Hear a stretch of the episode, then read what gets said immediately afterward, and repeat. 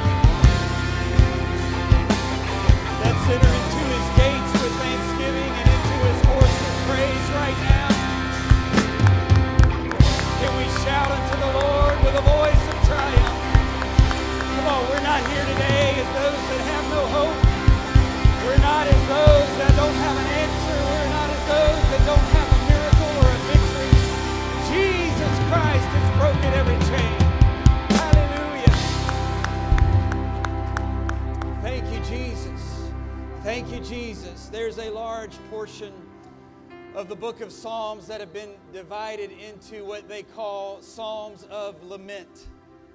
And these are Psalms where David and the other writers just poured their heart out to God. They, they got real with God. If we, just to put it in our terms, and in some ways, they would just say, you know what, God, this is just not working for me right now, what I'm going through. And these, these Psalms of Lament have a pattern. They, they follow they follow almost a formula, if you, if, if you will. The, the psalm starts out with, with this cry for help, this desperation, this, this confession that my circumstances are bad and, and everything I look at is falling apart and there's no hope. But every psalm of lament, somewhere in the middle, takes a turn. And that's where the psalmist will say something like, But then I called on the Lord. Or, or, or then my soul cried out unto God. There, there's a turn there. And then, and then the remainder of the psalm, you can tell that once they've cried out to God, they see things just a little bit different. And you start hearing things like, In your presence there is fullness of joy.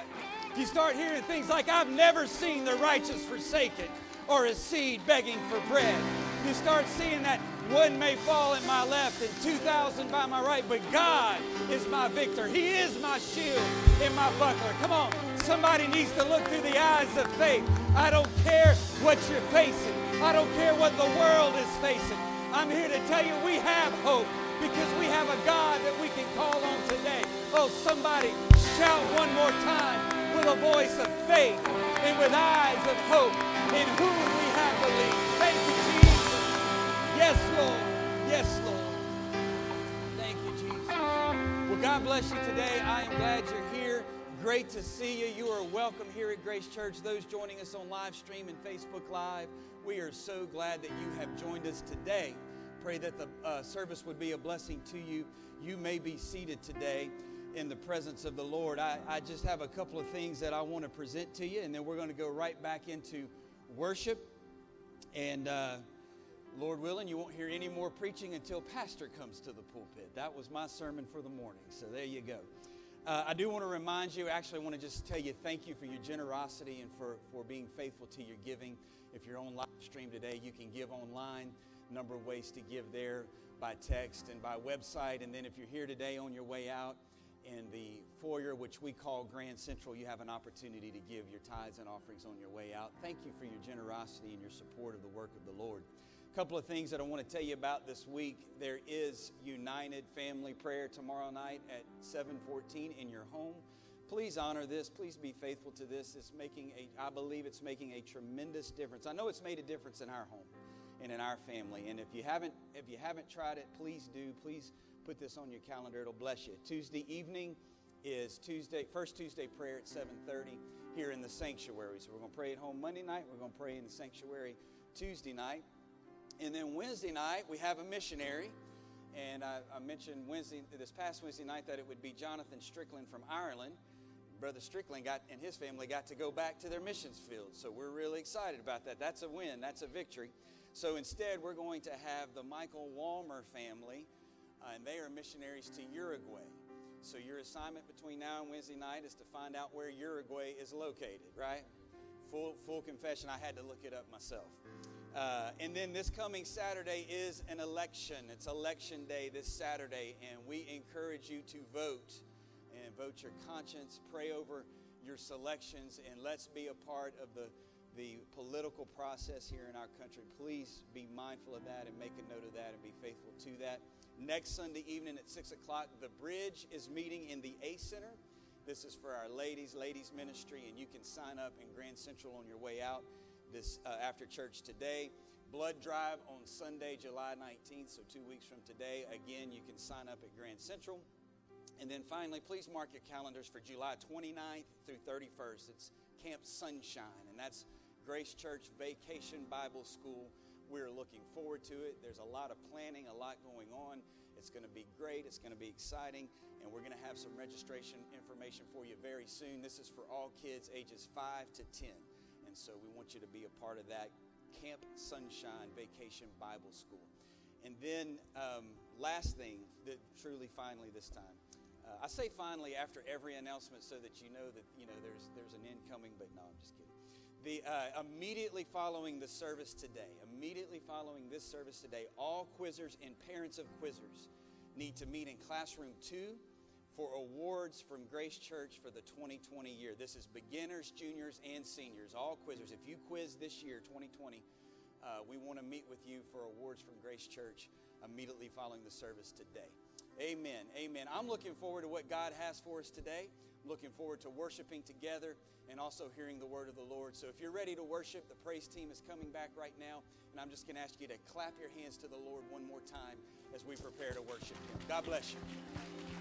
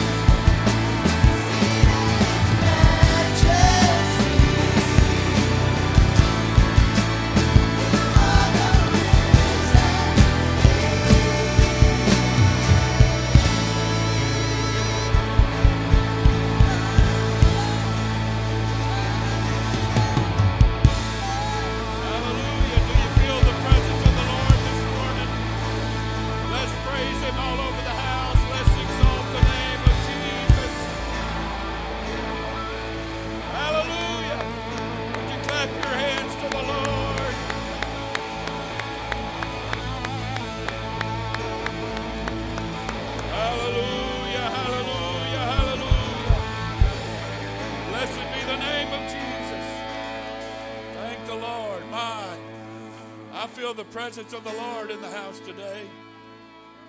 I don't think God showed up today just for a social visit. I think there's some things He wants to do in our lives. If we'll let the Lord have His way, you'll leave here a different person. Yes, you will. Thank the Lord. Clap your hands one more time and give Jesus some praise.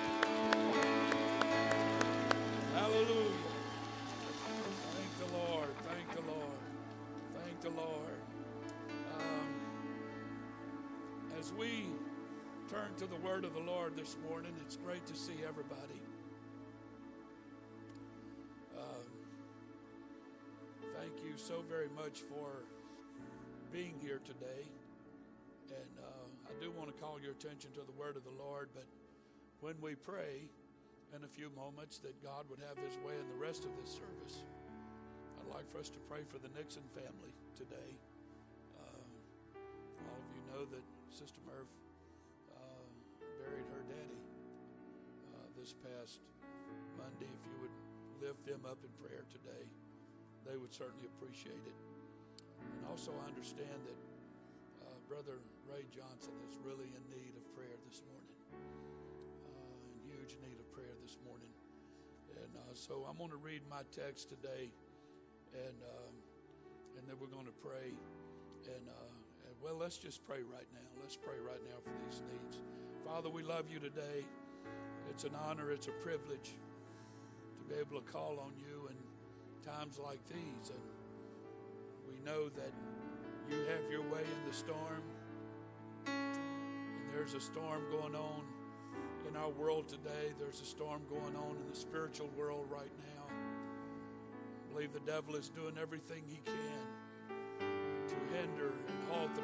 progress of the church. And I pray, God, for our ministry all across our world. Pray for Brother Johnson, for our area pastors, all of them, God. We pray for a blood covering. We pray for Brother Johnson today, God, for immediate recovery that the will of God is done, that the hand of God is manifest. We pray for the Nixon family today, God, that you would comfort them, that you would strengthen them, bless them in Jesus' name. And everybody said, Amen. Thank the Lord. I'm going to take a few moments in my introduction today to my message. I'm going to have you seated, and uh, we'll just read the Word of God today with you seated. I'm coming to the pulpit today with a very strong uh, undercurrent, if you will, going on in my mind and spirit. Uh, this has been prevailing in me over the past several weeks. Um, I do believe the media has been replaced, or the pulpit has been replaced with the media, and uh, that concerns me deeply. Uh, but I'm thankful you're here today. And uh, my effort this morning and what my prevailing thought is, is I want to work while it's day because Jesus said, The night cometh when no man can work.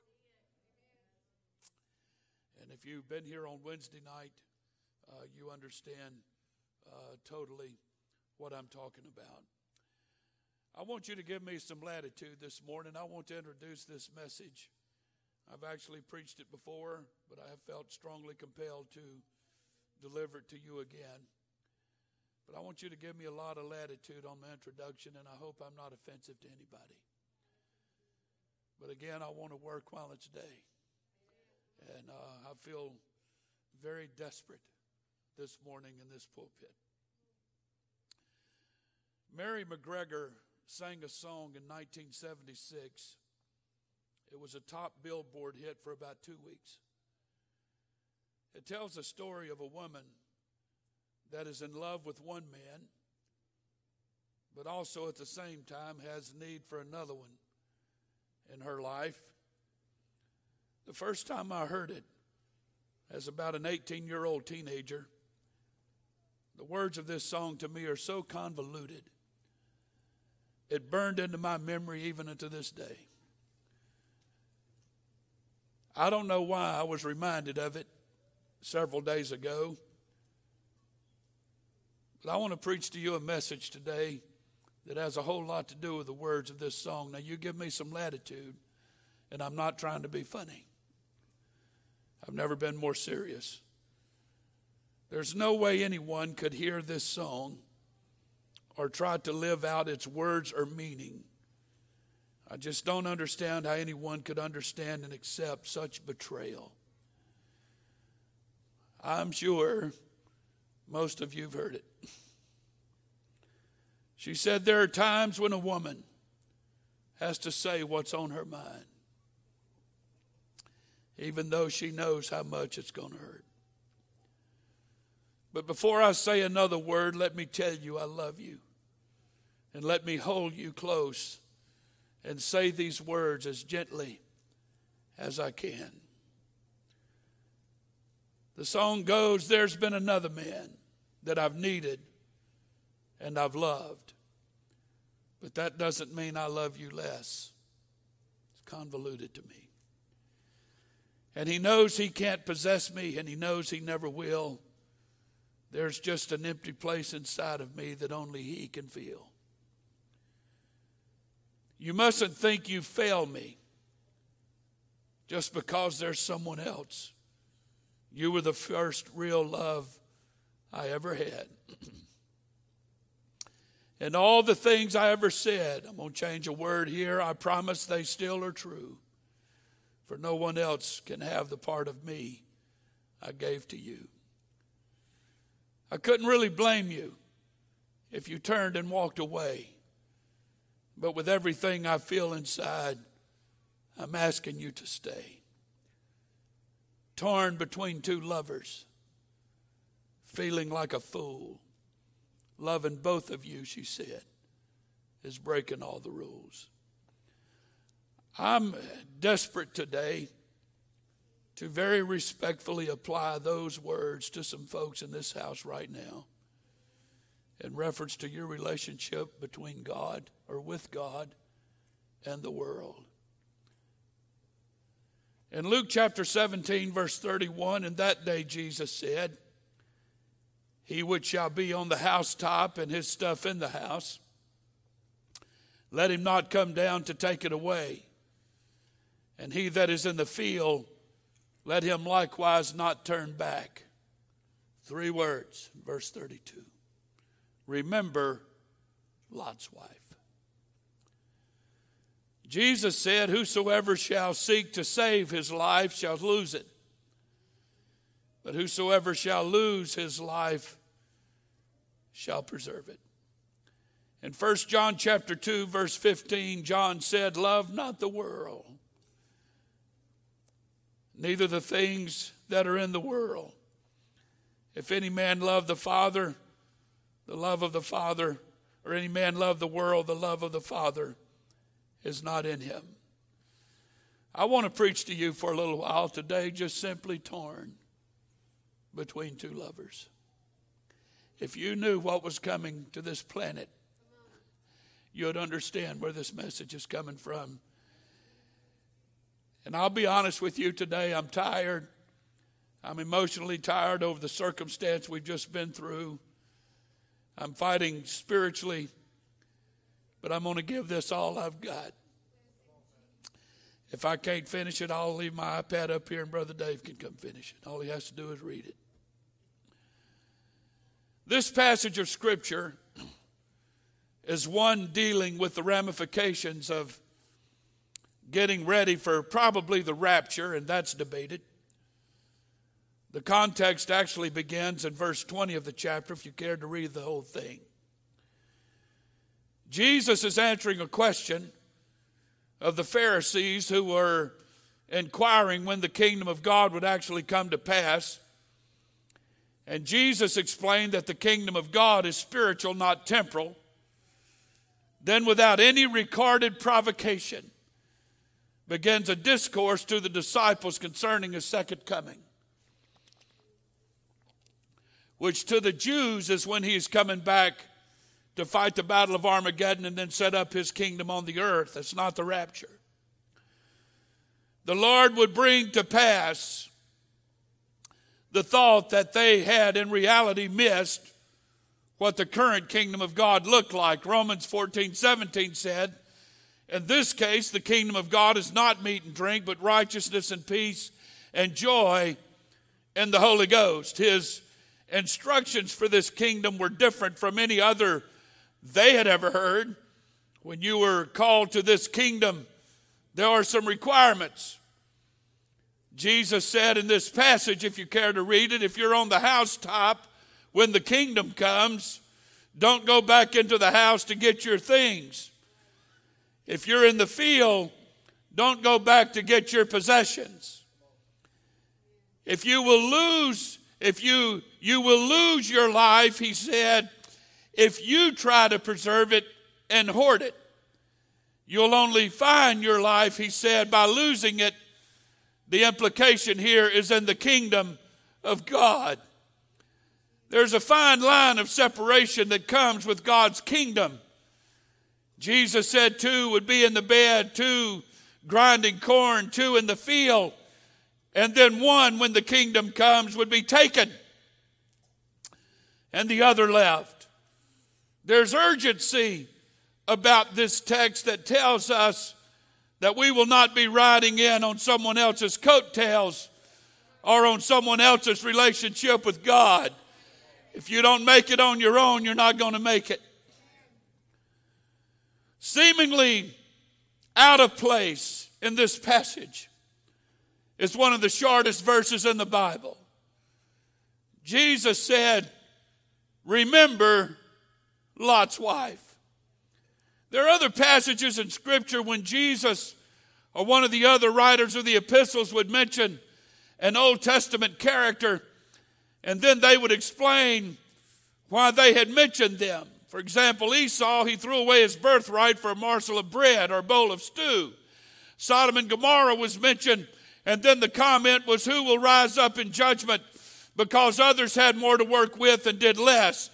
It mentions Jonah who laid in the belly of a whale or a great fish for three days and three nights. But in this particular passage, Jesus said, Remember Lot's wife. That is all. No explanation, just a powerful, anointed, gut wrenching, three word sermon. And then Jesus walks away from it. It stands out as a warning. But there's something, is there something behind this veiled reference? I believe there is. Lot's wife is a nameless character in the Bible. We have no idea where she came from. There's no background or pedigree, if you will, or genealogy given to her. She's not a prophetess like Anna. She's not a judge like Deborah.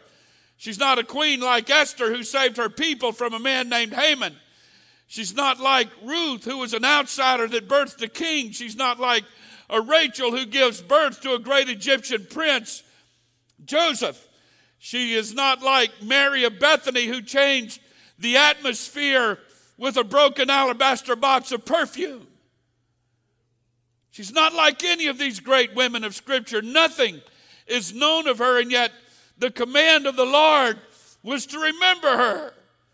So if we're going to know her, we're probably going to have to look maybe at her husband to get some kind of an idea as to who she was. So I believe it's possible to know Lot's wife. You probably need to know a little bit about Lot. Who is Lot? He's the nephew of Abraham. He's a fatherless child who is being raised by a childless father. They became fused together in something that was not the will of God. He ended up leading a divided house against Abraham. Lot's actions and character could be summed up in other ways. He was not a very good man. He was a carnal and lustful man. He was a selfish man, driven by his own agenda. He was a divisive man. So God determined that Abraham needed to separate himself from Lot because of who Lot was. God's wisdom prevails, and he directed Abraham to give Lot his own choice about some land. But because Lot was a greedy man and driven by his own agenda, God separates him from Abraham quickly, seamlessly, and with little scarring. One of the greatest mysteries of Scripture is that Lot is called in the New Testament a righteous man. I believe this might be part of the reason. He was good enough to entertain angels. He was good enough to provide for them and protect them and defend them. He was good enough that when God decides to destroy the cities, Lot is going to be rescued by them. So, God's instructions to Lot prior to the destruction of Sodom was to get his wife and daughters out of the city and flee to the mountains. That was the instructions. Some transactions took place on Lot's part, and he ended up setting his sights on a city called Zoar. So, as Lot prepares to leave the city, he takes his nameless wife and daughters, and they're escorted out by angels. Suddenly, they were opened up to the work of God in a venue that we would call an opportunity. Not a blessing, but an opportunity. Some of us say here today, if I just had an opportunity, I don't necessarily want a blessing, I just need an opportunity. So much could be done with an opportunity if you're willing to invest it in God's purpose. An opportunity to prove who you are. An opportunity to stay with it, to turn your life around, to improve your mind, an opportunity to form good habits, a, an opportunity to have sterling character, an opportunity to be useful, an opportunity to invest your life and not waste it, an opportunity to plan for the future. The word opportunity comes from the root word signifying at port or in harbor. This is suggestive of the statement that there is a tide in the affairs of men which, taken at flood, leads on to fortune. One has to think of a trader who is dealing in the market ready to turn every opportunity into an advance for himself. There are great opportunities that will present themselves only once or twice in a lifetime. And a man must take full advantage of those times and not look back. So, whether it's people, communities, nations, churches, no one can allow the erosion of opportunity.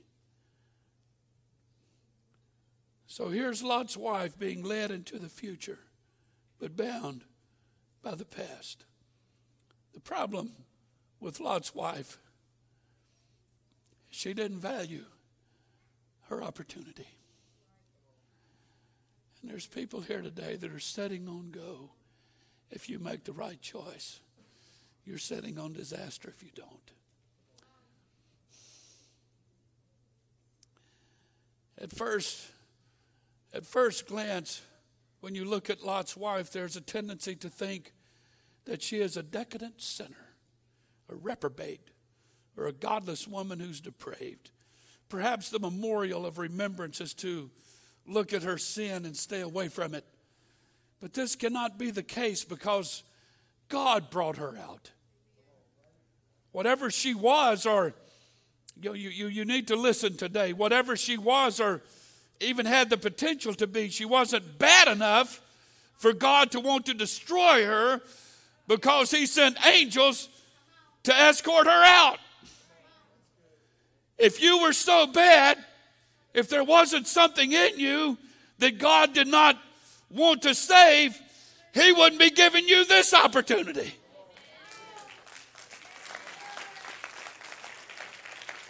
Amen. So, as she was leaving on the way to her destiny in the future, she aborted her purpose by looking back this is not for backsliders because she didn't go back to what was burning down. This is not a message for people who go back. This is a message for those who look back. What would make this woman who had a very safe and secure future in front of her, what would make her want to look back? Why would she throw away the hopes for tomorrow with one look over her shoulder? Why would she look back when everything God had for her was in front of her? I'm working while it's yet day. Was Lot's wife torn between two lovers? I want everybody to understand here today. Everything that God has for us is from now on. Everything God has for us today is from now on. You have to stop now looking back at last year, at old mistakes, at old grudges, at old offenses, at old hurts, the old dilemmas of life Everything God has for you is from now on. If you keep looking back, you're going to turn into a pillar of salt, which means preserved in an eternal today because you look back at a forgotten yesterday. Our prayer can never be, God, don't let me go back. Because the problem for most of us here today is not going back. We just keep looking back. Somewhere along the line, you have to get over the spilt milk perspective out of your mind and heart because crying about yesterday is not going to do any good for tomorrow. I want to appeal to somebody today. I want to reach for somebody today. Don't look back. But there's people here today that keep doing it. You have that amazing moment in prayer, that amazing altar service for some of our young people, that amazing youth congress. It may be a youth camp, it may be a camp meeting, it may be a revival, it may be a miracle, whatever it is. And we and, and you determine this is it. I'm going to be what God wants me to do, but you can't help yourself. You can't help yourself. As soon as you get home, you get back on your phone, you get back on the computer, and you just start looking back over your shoulder at all that stuff that God just had you delivered from. I'm here to preach to somebody today. That's going to burn down one day. Yes, it will. You have only one life to live. And if you live it for Jesus, it'll be the one life that's eternal.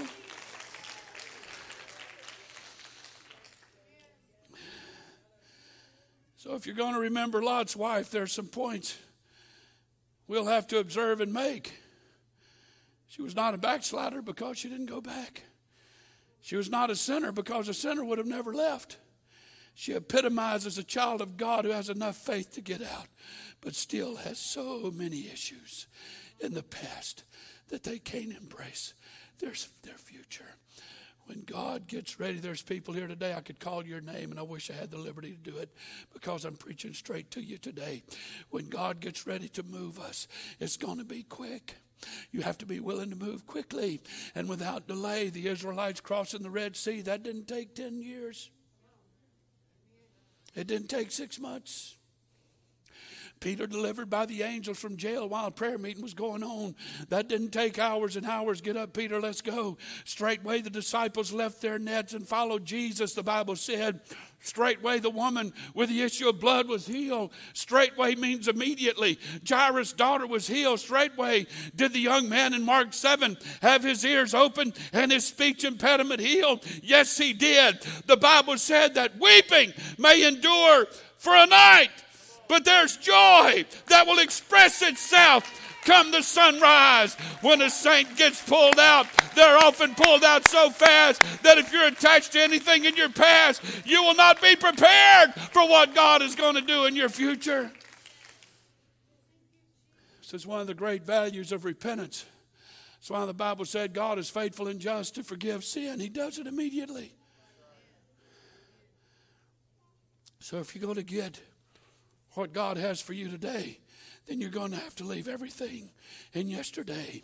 For that matter, what's happened in the last year or the last five years or even the last decade, leave it there. The reason that Jesus wanted us to remember Lot's wife was because she had been delivered from a place physically, but wasn't prepared for where God was taking her spiritually. Her body was out but her mind stayed behind in the smoking city and the fire and the rubble and everything being burned up. Her situation was out of her out, but her, her situation was out, but her attitude was still in. Her position was out, but her condition was still stuck. A dangerous place to be in life is when you're divided against yourself, when you're torn between two lovers. God I love you, but I also love the world.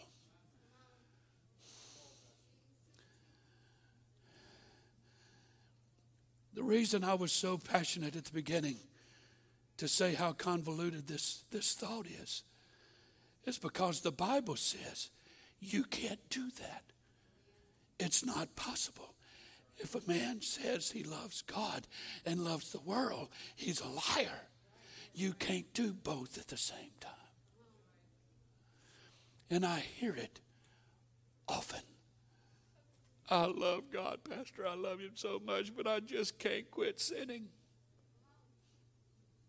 It's like saying, I love my wife, but I can't quit cheating on her. It's convoluted.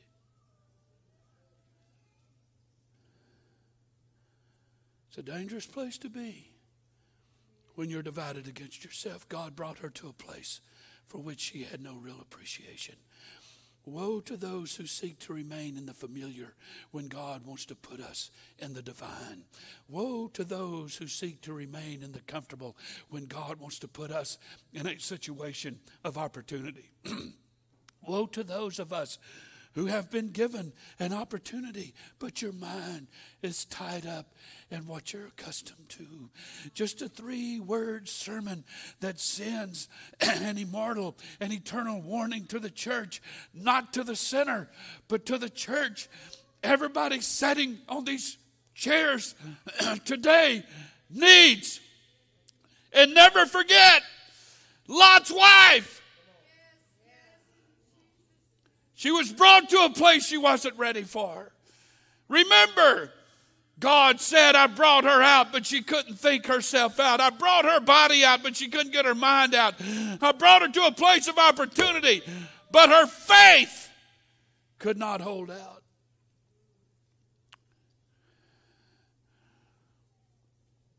Paul said, Brethren, I count myself not to have apprehended, but this one thing I do. I forget those things which are behind, and I reach forth unto those things which are before. Forget those things that are in yesterday and reach into tomorrow and do the will of God. Her body was out. Her face was headed for Zoar. Her hands were in the hand of a blessed man, and her mind was looking back. She was following angels. Do you understand that today? I've never even seen one outside of my wife.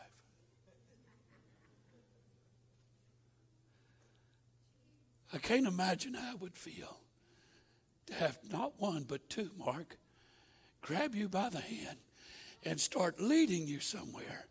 How, what kind of person do you have to be? hey, y'all wait just a minute.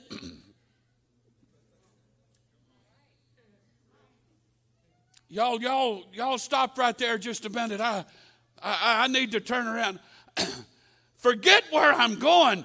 Brother Henry, I would be so mesmerized by these two beings that God sent into my life. And they're leading me on this journey. And I'm like, yeah, I'll go wherever you want to go. I don't care. Just lead me there. I'll go. But we don't do that. We know God too well, and we say we love Him too much, and we think God's going to understand when we ask Him to stop right there so I can look back a while.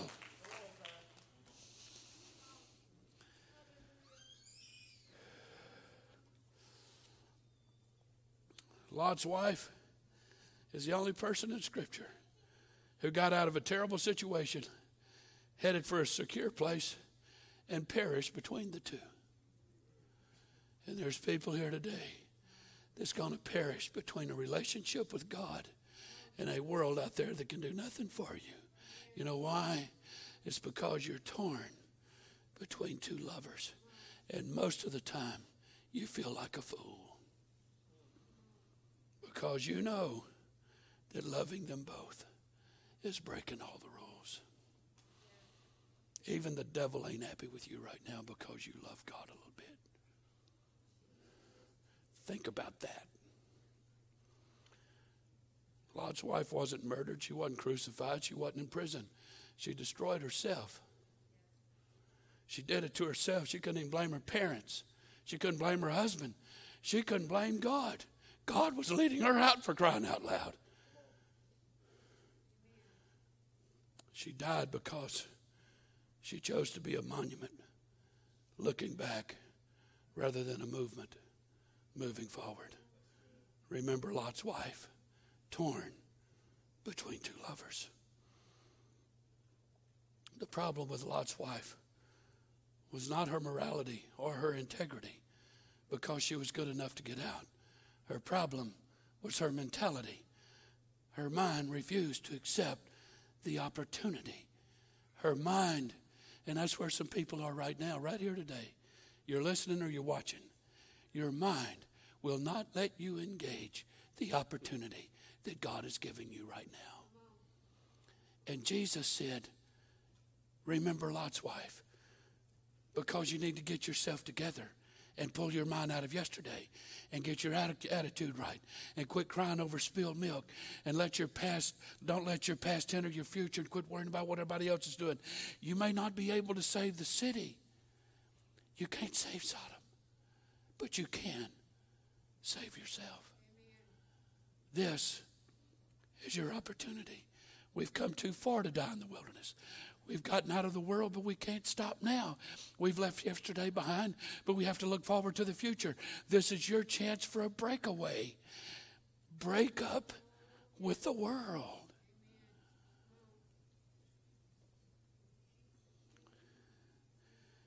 Josephus, the Jewish historian, wrote that he saw Lot's, Lot's wife in the wilderness. Sodom and Gomorrah couldn't be located because it was thought to be at the bottom of the Dead Sea. So God made a monument. Lot's wife was frozen in time. Salt is a preservative. She was preserved. She was coming out and she was frozen in time because she was looking back. The decision that I have to make is whether or not I'm going to stay behind or hold Lot's wife's hand, or am I going to move on and keep walking? You can keep holding hands with the past, or you can let go and march on into the will of God, into your destiny. So let me skip on to my conclusion today. This is what I want us to do while the musicians come. I'm going to have you go ahead and stand with me today.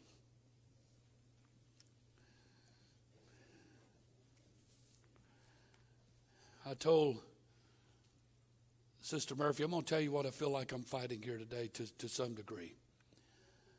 I told Sister Murphy I was at a restaurant eating lunch the other day, and there was this little girl. They looked like 12, 13 years old, 14 maybe. It looked like there was a softball team. They had on their uniforms. They came in to eat. It was four of them. Wasn't the whole team, but it was four of them. They sat down with their coaches, and I heard the coaches trying to coach them. Well, you remember that pitch, and you remember when you popped out, and you remember when you was at the batter's box, and all four of them was sitting there with their smartphone in their hand, just they wasn't listening to the coach, and that's what I'm fighting here today. so I want to put this song into my sermon's context today. So you forgive me, and if this offends you, I'm sorry, but I'm really not, but we'll work with it. So let's consider Mary MacGregor's song again. This is what we come to church and say to Jesus. There's people here today that you, every time you come to church, you say this to Jesus. You come down here and you cry and you wail, and, and, and I'm not belittling that. I want you to, don't stop. But this is what you say when you come down here. It may not be words out of your mouth, but it's what your heart is saying. So you come down here to talk to Jesus, and this is what you say. There are times when a human has to say what's on their mind. Even though they know how much it's going to hurt. So, God, before I say another word, let me tell you, I love you. And let me hold you close and say these words as gently as I can. Somebody can come on down here right now and just start saying these words because that's what you're going to do. But it needs to stop. You need to stop that today. So let me hold you close, God, and say these words as gently as I can. There's been something else that I've needed and I've loved. You fill in the blank. It's your song. You're the one singing it. But somehow, we try to persuade God that even though I love something else, that doesn't mean I love you less. And God, that thing I love, it can't possess me right. If it wasn't possessing you, you wouldn't be doing it. And it knows it never will. But there's just this empty place inside of me, God that only that can feel.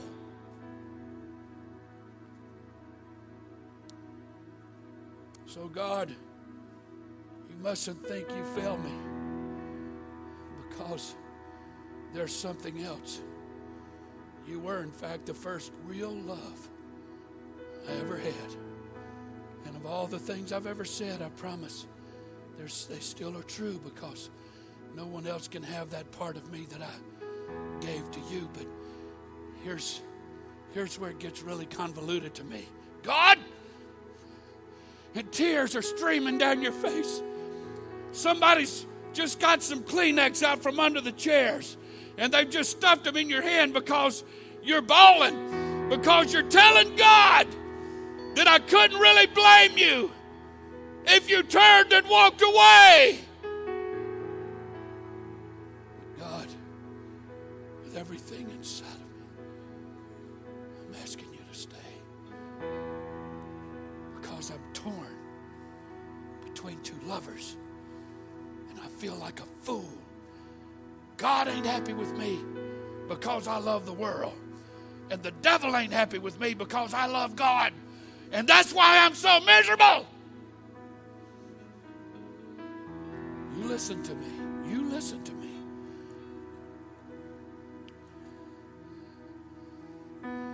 If any of your spouses walked up to you today and said, I have something to tell you, come in real close and let me hold you real tight. There's another person that I love. And I need you to understand that. I love you, but I love them. If Sister Murphy tried to persuade me of that nonsense, I tell her, you go after the other dude. I want no part of it. I ain't sharing. And God don't either. Jesus said, if you try to play it that way, you'll lose your life. Try to love God and the world at the same time, you're going to turn out to be a disaster. But if you'll love me,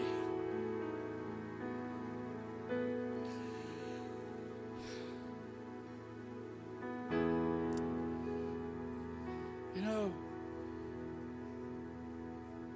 I stared at my father in law Monday laid out right in front of this pulpit. And I looked into that face. And I wonder if you could bring him back for a few minutes and just ask him if it was worth it. Loving God with all your heart. when he prayed through the Holy Ghost in 1967, he didn't play around no more. Not that I know. I was in his family 47 years. He didn't play around. I wonder if you brought him back now, if he'd tell you it's worth it. I wonder if you could bring the person back. Why don't you bring Lot's wife back and have a conversation with her and see what she says about where she's spending eternity right now? So, if you're torn between two lovers today and you feel kind of foolish, there's a reason. But there's another feeling that's going on right now inside of you. And I call it conviction. Not condemnation, but conviction. Because God, much like Hosea and Gomer in the Old Testament, God instructed him to marry a prostitute, and he did. It was to be a type of Israel, and she was horrible to him. But he couldn't stop loving her. He couldn't stop. And he finally found her after a couple of several kids was born. He found her in this old dirty, rundown place, prostituting herself out to all kind of people. But there stood her husband and picked up her broken, raggedy body, brought her home and cleaned her up. And where you'll sing this song to Jesus in a little while. I really wouldn't blame you if you walked away The problem with God is He just can't. Can't. We think, lo, I'm with you always means when you're discouraged and need comfort. No, not just that. It's when you're backsliding. It's when you're when you don't know God at all. He he can't walk away. He just can't. He'll put up with the way you think about him and the world and and every time you come to church and you sing that song, instead of you embracing Him and bringing Him up close, He embraces you and brings you up close. And He says, Wait, before you say that you love me when you really don't, let me tell you how much I love you. If you want to look back, look back at Calvary.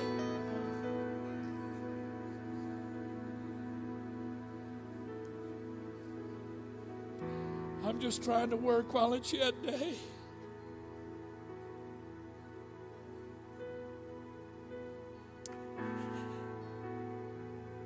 And you're like that little girls' softball team while Pastor's trying to coach. You've got your smartphone out and just texting away to meaningless things.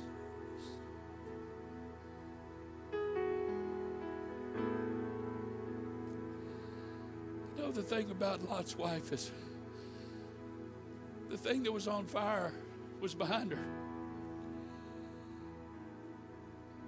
What we're living up against, what we're up against today, is what's on fire is yet ahead of us.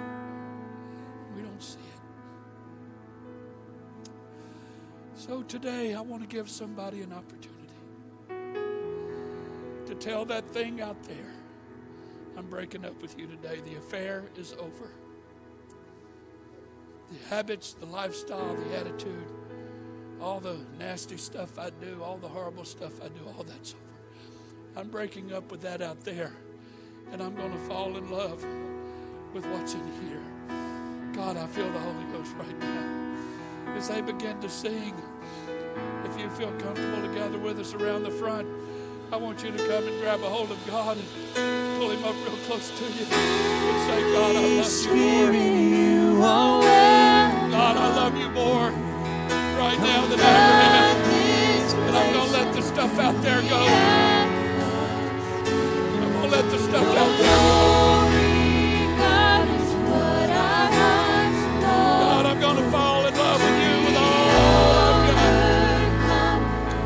I'm going to serve you today, oh God, more than.